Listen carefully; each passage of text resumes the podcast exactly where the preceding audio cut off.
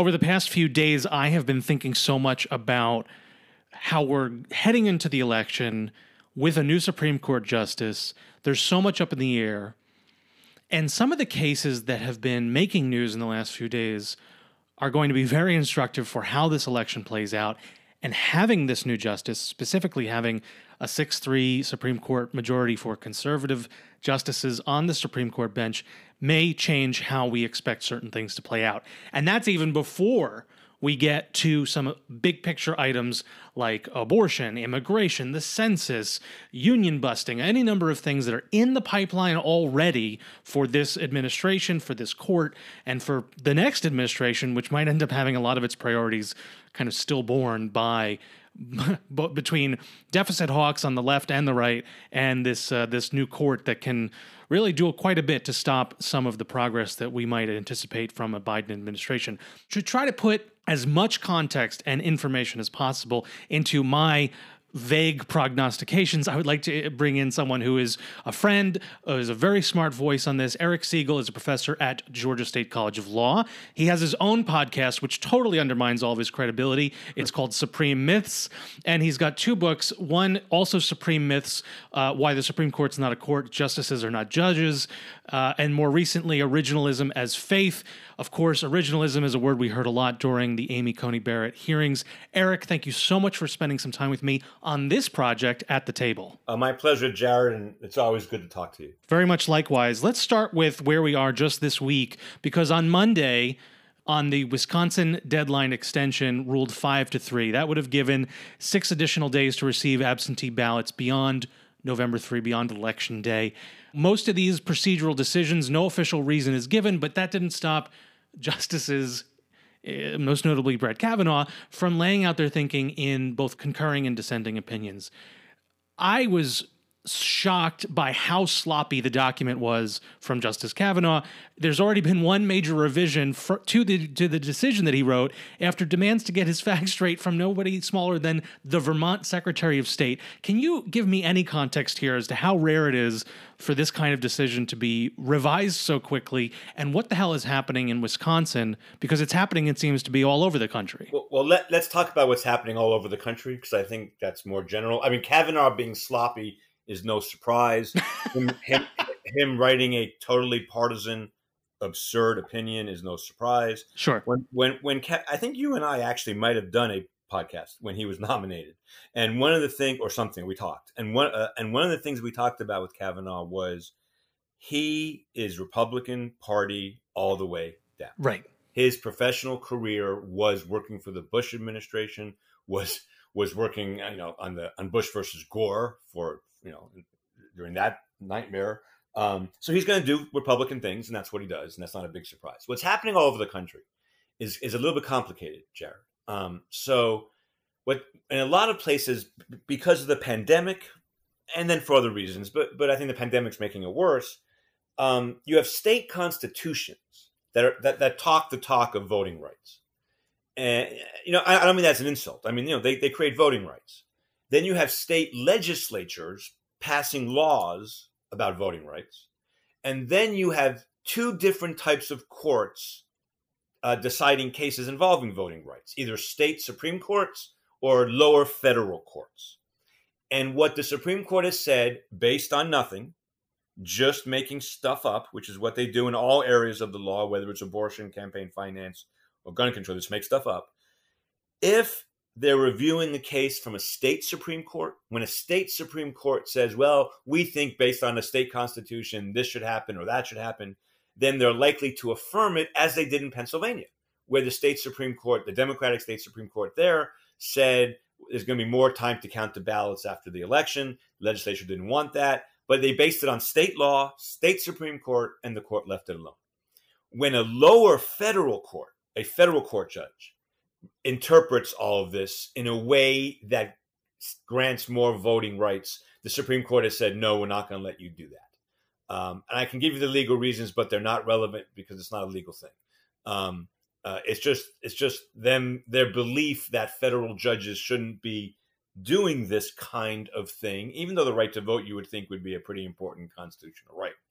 So now there's a footnote to that which is apparently Kavanaugh, Thomas, and Alito, and maybe Gorsuch, probably Gorsuch, the four Fox News justices.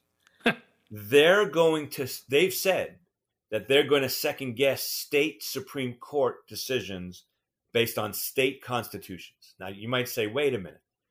Um, federal courts should only decide federal issues like that. Well, why are they second guessing a state Supreme Court decision on a state interpretation, right? That doesn't, on its surface, make sense.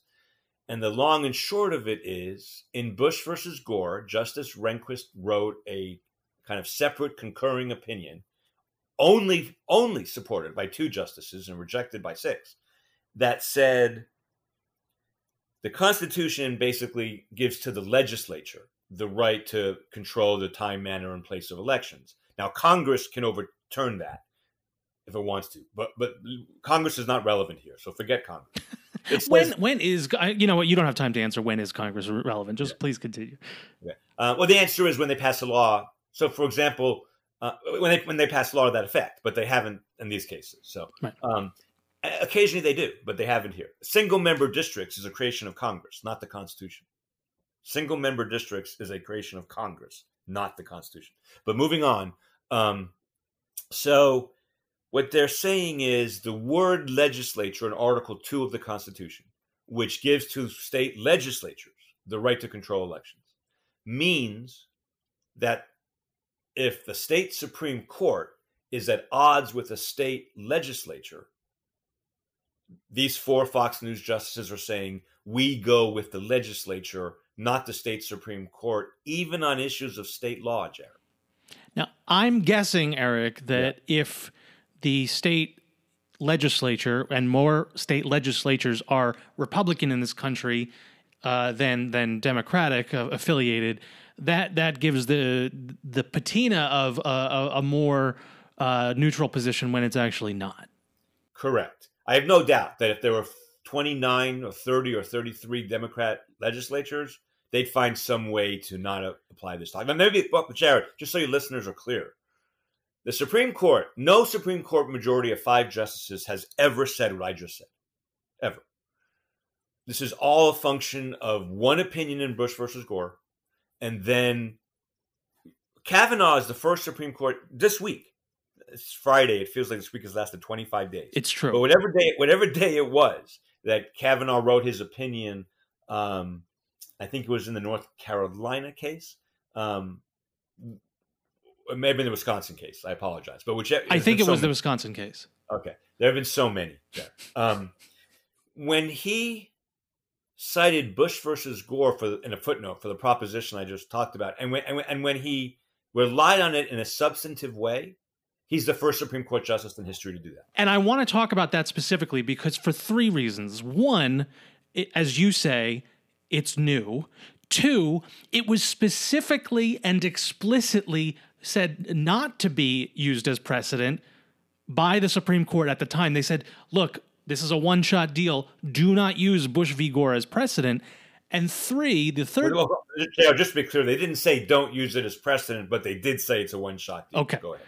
And the the third thing though is you mentioned that Kavanaugh is is a swamp creature of the Bush v. Gore era. So is Amy Coney Barrett, and this seems to be in a way that almost feels analogous to the aftermath of Watergate, uh, you know, when you see the the borking of the Supreme Court a little bit, that this is now payola back for the people who've kind of made their bones in the legal profession after and during that time that they are now being promoted in this way it's no surprise that as you describe these justices that they have essentially earned their right to be where they are because of their partisan not their legal background but because of their partisan experience.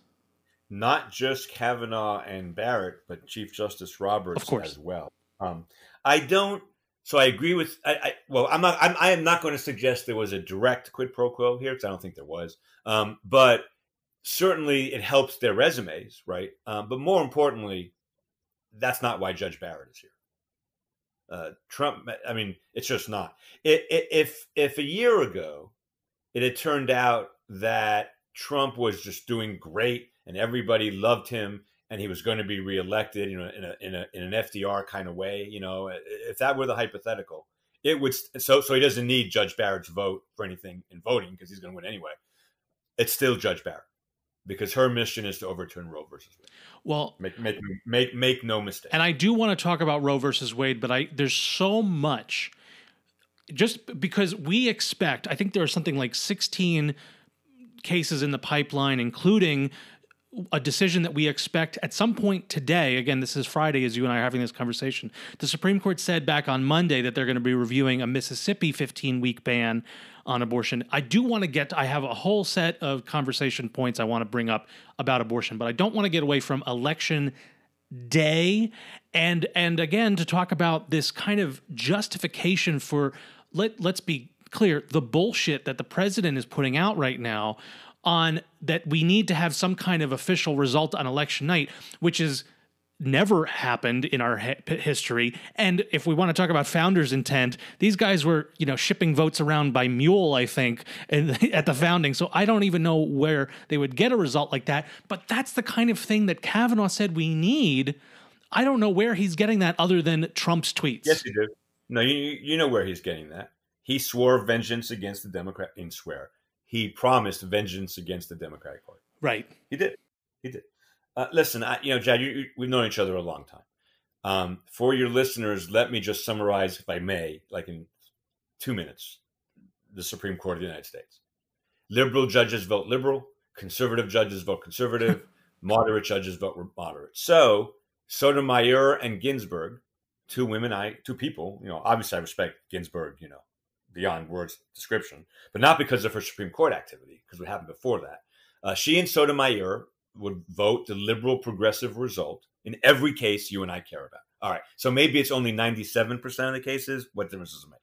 Alito and Thomas vote incredibly conservative, 97 or 8% of the time. And then people say, all right, Segall, but what about Kennedy? What about Souter? What about White? What about all these judges who would sometimes vote conservative, sometimes vote liberal? It's a fair description? And the answer is because they were moderate politicians. they weren't far left. They weren't far right. right. They were in the middle. So, so sometimes Kennedy veered right. Frankly, most of the time he veered right. But in some really important cases, he veered left. Justice White was a Democrat appointed by, uh, you know, um, John F. Kennedy, but he veered right a lot because he was a moderate politician. So, of course, Kavanaugh being I'm not sure if he's far left or far. I mean, I'm sorry, I'm not sure if he's yet far right, like Thomas and Alito. We don't have enough. We don't have enough data for that. But what we do know about him is he's GOP all the way down, and that's what's showing now. Yeah, that's all. That's not more complicated than that. I, I want you to. I, I feel like this is not a, not a confession, but uh, I, I was originally I think because when we first met and when you know the, your book your first book came out I think in what like 2012 yeah 2012 it's a long time ago. At this point a long time ago. And I was very skeptical. And I think you know like a lot of people who just have these more idealistic senses I was I was really resistant to the idea that this was just these are just nine politicians who have just been kind of put on a, a super legislature essentially. I I cannot find any. I, I, have come around to your way of thinking in such a big way, and I, I do want to. It, it it will strike some people. maybe there's no cynicism left because I feel like we've all been moved. The Overton window on what is cynical at this point is so different sure. than what I felt. I really believed eight years ago that you were cynical, and now I think I almost think that you were underselling it, and that it shows you where where I. I well, Jared, to make you feel any better, I won't. Um, but go ahead. no, this might. It really might. Uh, in 2012, you know, I, my book comes out and I do a, you know, not not a book tour like someone who wrote a commercial book, but you know, I go to a lot of law schools to talk about it. I'm invited to the Kiwanis Club and Rotary Club and all that stuff. Um, and at that time, uh, lawyers and law professors thought I was crazy and smart accountants, doctors, professional people who who were really bright and read a lot but didn't study the court were like, well, of course. What you, they, have unlimited power for life. What would you what would you expect them to do? But more, but wait, more importantly, political scientists who study the Supreme Court on an empirical basis. 98% agree with me. And and have by the way, half for 50 years. I don't I, I should say I agree with them. I mean, I'm not, you know, I put it I put it differently than they put it because I'm in I'm in the law field. But but so so so since 2012, now my new book came out, Originalist Faith, in 2018, and I actually did do a lot of speaking about that. I was more established in my career, social media. Frankly, you were a big part of my career early on um, on, on Pete's show, Pete Dominick's show, and gave me a lot of airtime and, and on POTUS and all that stuff. And then later on POTUS, when after Pete left POTUS. Um, and now when I talk to lawyers and law professors, other than the true blue originalists, who I'm, who I'm, you know, we have to deal with, um, people are like, yeah, of course. Uh, here, it's not complicated. You have unreviewable power for life. Are you going to let a pre-existing theoretical commitment stop you from doing what you think is really important? no, you're not. I, there's something about absolute power. I can't remember what it is. You've laid out this this period of history for political scientists, and I feel like it was almost a throwaway, but it perfectly dovetails with this period that I want to talk about of the last 40 or 50 years or so. And we know that the conservative jurisprudence project has shaped, for example, as we've talked about for the last 10, 15 minutes of this conversation, a desire to minimize the effect of Democratic voting in elections for the benefit, small d Democratic, for the benefit of large R Republicans. The other major goal of the last 40 to 50 years also seems in sight. And that's exactly what you alluded to, not alluded to, ex- uh, said explicitly a minute ago when you talked about Roe versus Wade. And this is where Amy Coney Barrett comes in, a judge who, if you built her in a lab, could not have been more perfectly, uh, you know, composed to overturn this case. Like I said, lots of cases already making their way in the pipeline to the Supreme Court, and we are expecting some an announcement today from the Supreme Court on the Mississippi 15 week ban. This was a, uh, a law that was passed in Mississippi back in 2018 that blocks abortion after 15 weeks. Barrett will be part of the decision whether to hear that case or not. Let's talk about what she will do as far as you're concerned with her unlimited lifetime power. Well, first of all, in this case today, I would be shocked if the court announces it took it. Um, the lower court struck down the six week ban, of course, because I mean six the twelve. Um, sorry, the fifteen week ban because it had to under binding precedent. Um, and five days before the election, I, now now I have to say, if I, I, am I am sure Justice Roberts, the last thing he wants is for the court to announce it's hearing this case, you know, this term. Um, however, however, the other five, the five Fox News justices, I don't know. I mean that that, but I would be shocked. I mean, it would create if they agree to take the case, Jared, they're only going to take it to reverse it, right? right? And to announce that today. But they don't need Roberts to sign on to take it. They only even, need four, right? But here's what Brett Kavanaugh knows if he's smart. No, I'm not sure he's smart, to be honest. Um, but if he is, he knows that the Republican Party depends on opposition to Roe and Casey to turn out the evangelical vote. He knows that Trump can't win without the evangelical vote um, turning out. And this could diminish the evangelical vote turning out because if they take it, then New York Times and Washington Post, or even maybe Fox News, will report, ah, the court's finally going to, you know, yeah. Uh, and that's not what they want five days before an election. Now, having said that, uh, you never know. Uh, event, but eventually, eventually, this court is going to dissect, manipulate, undercut Roe and Casey, maybe for one to five years, one to four or five years, and then reverse it in year four or five. And that's not that's not debatable unless the court changes. Well, let me ask you about that timeline because in my mind, having no legal expertise or background, here's the the reality. You you undo Roe, and by the way, we have the luxury of being as cavalier about this because neither of us is getting pregnant anytime soon, right? Well, well, oh, hold on on that thought though. I, I have three daughters, tw- 29, 12, and 11. Um, and um, sure. The Roe being overturned does not automatically translate to them not being able to secure abortions because I have money. I mean, I'm not Right. right. Enough money. And that's that's that's a very important You're distinction. Right. I have enough money to fly them or drive them to a different state should they need an abortion or. And, and that gets to my point, which was even you know you're saying that it would be overturned in court, but I'm thinking about even if it weren't overturned in court, you would have a few years where essentially 20 or so states likely ban or exist uh, enforce existing bans against medical abortion. But how long is that tenable? I would almost imagine a few years where there would be a social push, whether from corporations or consumers, that would, like we saw around the Obergefell ruling, where all of a sudden you limit businesses being done in states. Like you could see the NCAA saying, well, we're not going to do business, you know, Alabama loves football. Well, we're not going to do anything in fo- in Alabama until their abortion ban is overturned. That's not going to happen, and, I, will tell you why. Now, I would say that. Why, why is this different yeah. than what we saw around LG, anti-LGBT provisions? Because that was a huge push for that yeah, issue. It's, it's, very, very different. So my daughter is twelve okay. and eleven, and then so now, now, now people are going to listen to this and go, "This guy's a law professor." And they're not talking about law, and it's fine for him to have his own opinions, and that's a fair critique. What, what I'm about to say. Let me just say what I'm about to say. That constitutional law is about social conditions. So to be a constitutional law expert, one has to study those. If you want to do it right, there's just no other way. So my daughters, 12 and 11. To them, uh, L, the idea that LGBTQ people wouldn't be treated equally under the law is literally foreign to them. Like they don't even it's not even a question. Like they, they can't even get there. They just assume, well, well so what if you're gay? That, okay. Sure. And I think for most 18 to 30 year olds, it's the same. And in fact, that's the re- and this this now I can bring it back to law. That is the reason Gorsuch and Roberts joined the Title VII opinion. It wasn't because of textualism. I think textualism worked the other way.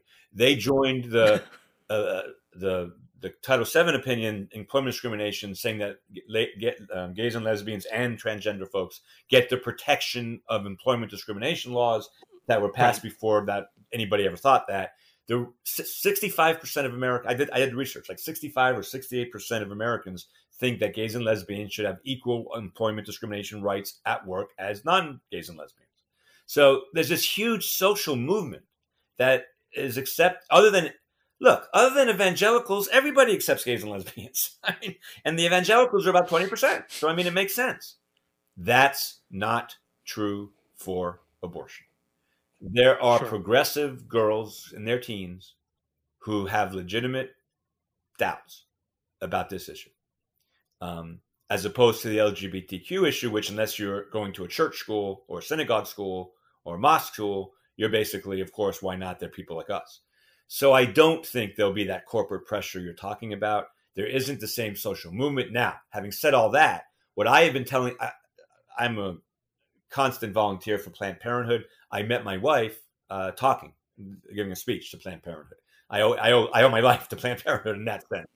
Um, she's my soulmate. Um, so um, I've been pushing them for a decade because you know I think Roe was wrongly decided, right? You know that. Um, I've been pushing yes. them for a decade to spend more money on education than litigation um, because this day was coming. It was relatively inevitable. Um, and we need to get 12, 13, 15, 18 year old boys and girls uh, in the same mindset about choice, not abortion, but choice, as they have about LGBTQ rights, where people would be shrugging and going, well, look, of course, reasonable people can disagree about abortion. And of course, it's reasonable to say that it's murder. So don't have an abortion. But don't impose those values, which are just values, not data driven, um, to, on me. Just you then sure. don't have an abortion, but don't make me not have an abortion. And then we'll all go home happy. That's where we have to get to. But Jared, we are not there. You think that this will be overturned in the court and then reversed within one to four years. Why? Well, what what I'm what I'm saying is is there'll be a case eventually probably probably involving clinics. But there'll be a case that sounds fairly not that important. The 15 week ban is really important, but there'll be a case with a less important infringement on, on abortion. And the court will take that case and it'll read, like Justice Roberts did in June.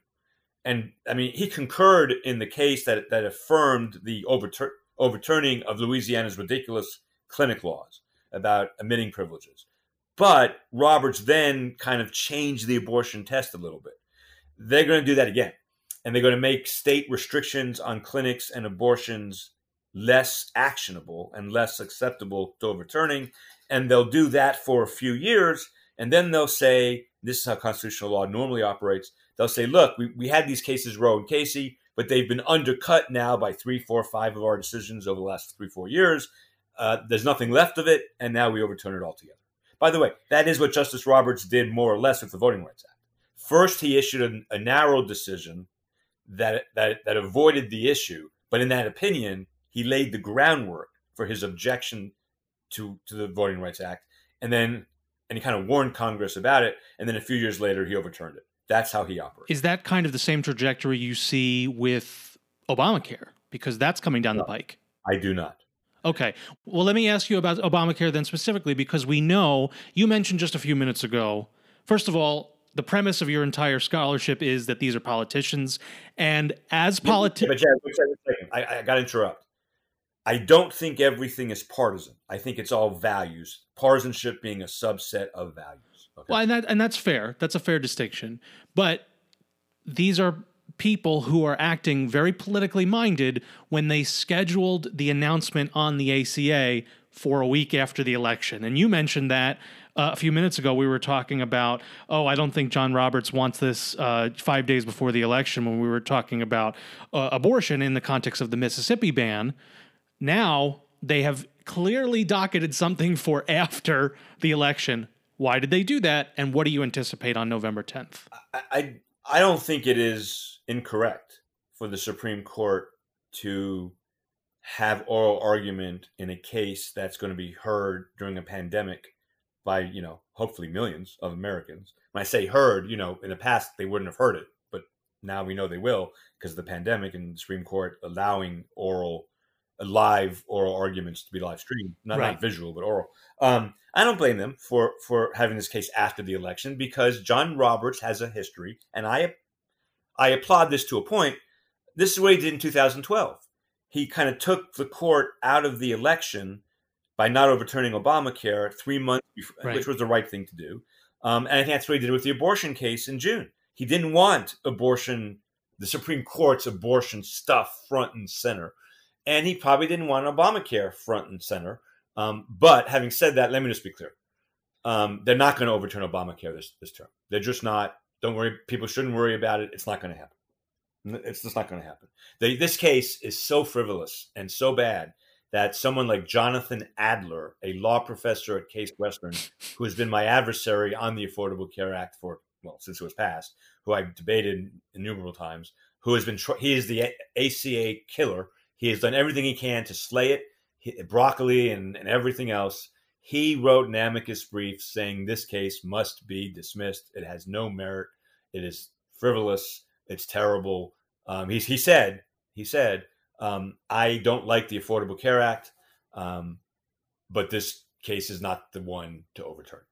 And uh, other conservatives have said that too. Um, I don't want to necessarily go into the details of it, but suffice it to say, Congress in 2000, this is all it takes. Congress in 2017 took out the mandate from the law base. Now, of course, Roberts turned the mandate into a tax, but there was a penalty for not buying health insurance. Um, they said that penalty was zero. So that, that part right. of the law just in effect has no function anymore.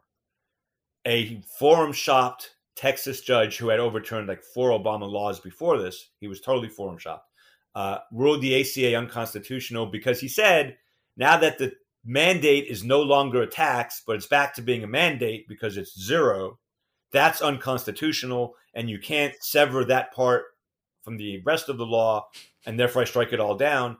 Um, and of course, we know that the Congress that took out the mandate and the tax or the penalty, whatever you want to call it, also uh, left the entire rest of the law intact. So we know what the 2017 Congress wanted to do. It wanted this law without the mandate. And there's nothing illegal, unconstitutional, or wrong about that.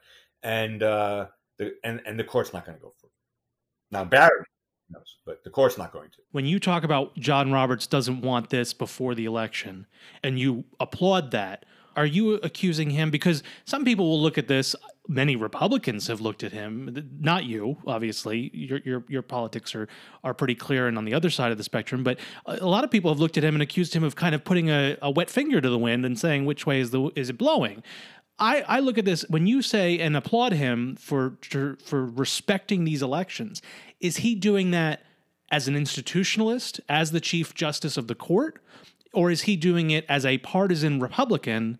Or is he doing it for some other reason? I'm trying to understand why you're you're positive on it. Yeah, yeah, yeah, yeah. So, so when I say positive, you know, I mean 98%. Well, I would never assume that you're completely happy, Eric, but that's because I know you.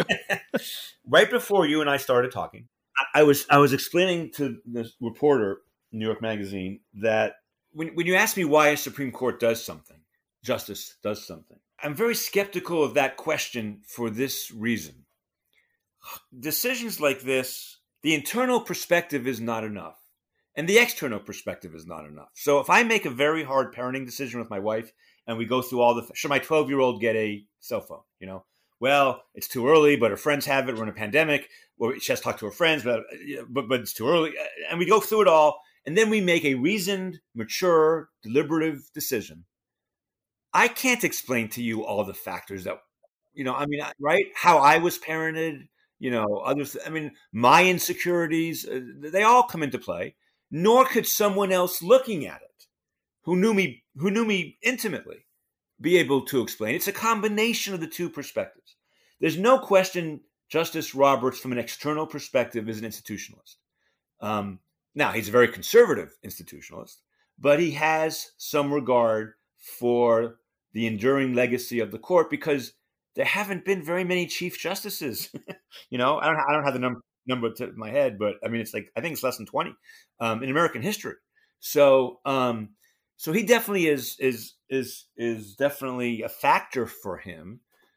What the other factors are, are, are I mean, he's a Republican. He's conservative. He hates the Voting Rights Act, and that showed. He hated it. Aaron, in 1981, he hated it.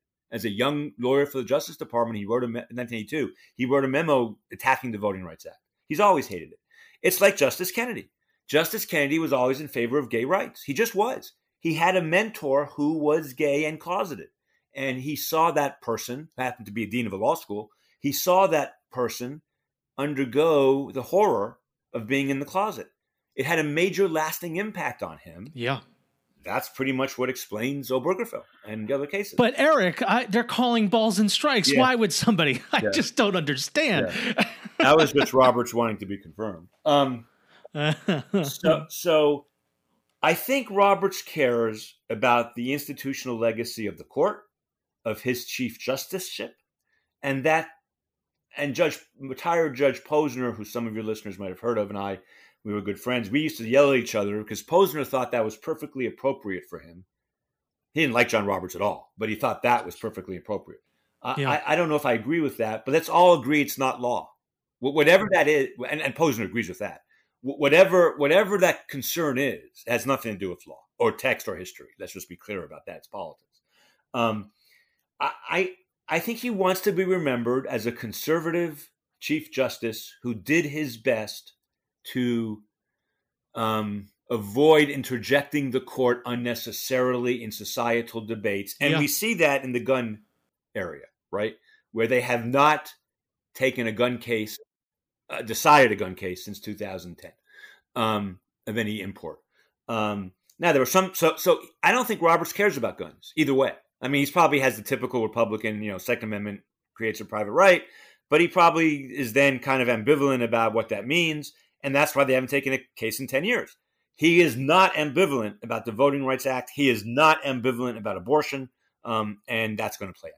This is my last question for you, Eric, which is a 6 3 court could block major legislation from a Biden administration. Whether it's reshaping the federal judiciary, whether it's climate change, the environment, same sex couple adoption, immigration, a big area there for the, the court to intervene. Independent federal agencies, we've seen a number of issues uh, with that kind of administrative law question. The census, we saw such a boondoggle with this census that started late, ended early, and had to deal with a pandemic. This could potentially throttle some of the progress that this next administration could have, even if we were to have unified Democratic Party government among the elected branches.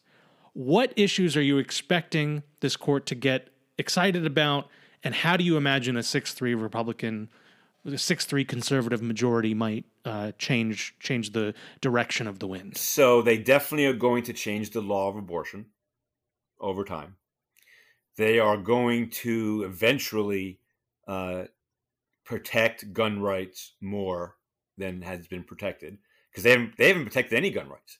The Supreme Court in its history has struck down one gun law. If you don't count, there was a case out of Massachusetts involving tasers or something, but it wasn't a big case. Basically, they've said you have a right to have a handgun in your home, and that's it. The other rights come from lower courts. Uh, the Supreme Court hasn't ever said anything more than that. They, they, I think I don't think Roberts will, but but Bar- there are five votes to definitely strengthen gun rights. They are most of all, Jared, um, where this court will do its most damage because Gorsuch is already on record. Um, so he, they don't need Roberts. They have five votes without John Roberts for this, but I think he'll be a sixth anyway. They're going to let re- claims of religious discrimination, which they refer to as religious liberty, but is really religious discrimination. They're going to elevate those over the claims of gays and lesbians, and that's going to happen. That's inevitable, um, and that's going to be really sad. And it's going to make yeah. and, what what what the separation of church and state should mean is neutrality between the government and religion this is going not to be neutrality. This is going to be religious superiority. By the way, all of that makes sense because that's what the evangelicals want. And Jared, honestly, the, the Trump administration is just effectively the evangelical administration. He has put them in HHS at every level. They do everything they can to weaken uh, LGBTQ rights, to strengthen claims of religious discrimination. And this court is going to reflect that unless it is packed or stacked or added to for a very long time. And by the way, that's I think one of the most egregious. You know, I think uh, I think the courts should stay out of abortion. Probably, um, I think they should stay out of guns. They won't. But to elevate claims of religious discrimination over the rights of LGBTQ people is going to be out of step with much of America, and and and they're going to do that that one could come back to haunt them 10 years from now. Well, and, and one of the, the most profound things that I saw from a person, uh, a, gay reporter that I, that I, you know, like quite a bit and who's been on this conversation said, you know, if, if Amy Coney Barrett feels out of touch now. Imagine when she's still alive in 40 years and deciding things, how bad it's going to sound. So I just, Eric, in a, in a few months, we should have you come back because I'd love to talk to you about everything you just mentioned as term in terms of relief and changing the path of the courts because there's a big question about what the next administration can and should do to either change the size of the federal judiciary, change the size of the Supreme Court, how to manage that, and how to make sure that this is not uh, that the, the, Trump legacy is not to throttle the progress. And I, I, would love to get your thoughts on that in a future conversation once we have this election past us. But for the next few days, please stay safe. Stay. Uh, I know that you've just gotten through this storm, uh, Zeta storm that's made its way through uh, through Georgia and elsewhere around the country, where Georgia, where you are. Um, so thank you for the time. This is Eric Segall, who's a professor at Georgia State College of Law. Uh, I'll link his podcast and his books to make sure that you can find them if you haven't already. Eric, thank you so much for spending some time with me at the table. Uh, my pleasure, Jared. And by the way, you said a few days this election, I don't think, is going to be decided in a few days. Well, that's completely wrong. Uh, even the founders were done on November 4th. Come on. Oh, wait a second. No, they were still trucking in votes from all over the. day. all right. Jared. I really enjoyed it. Thank you very Likewise, much. Likewise, Eric. Stay safe.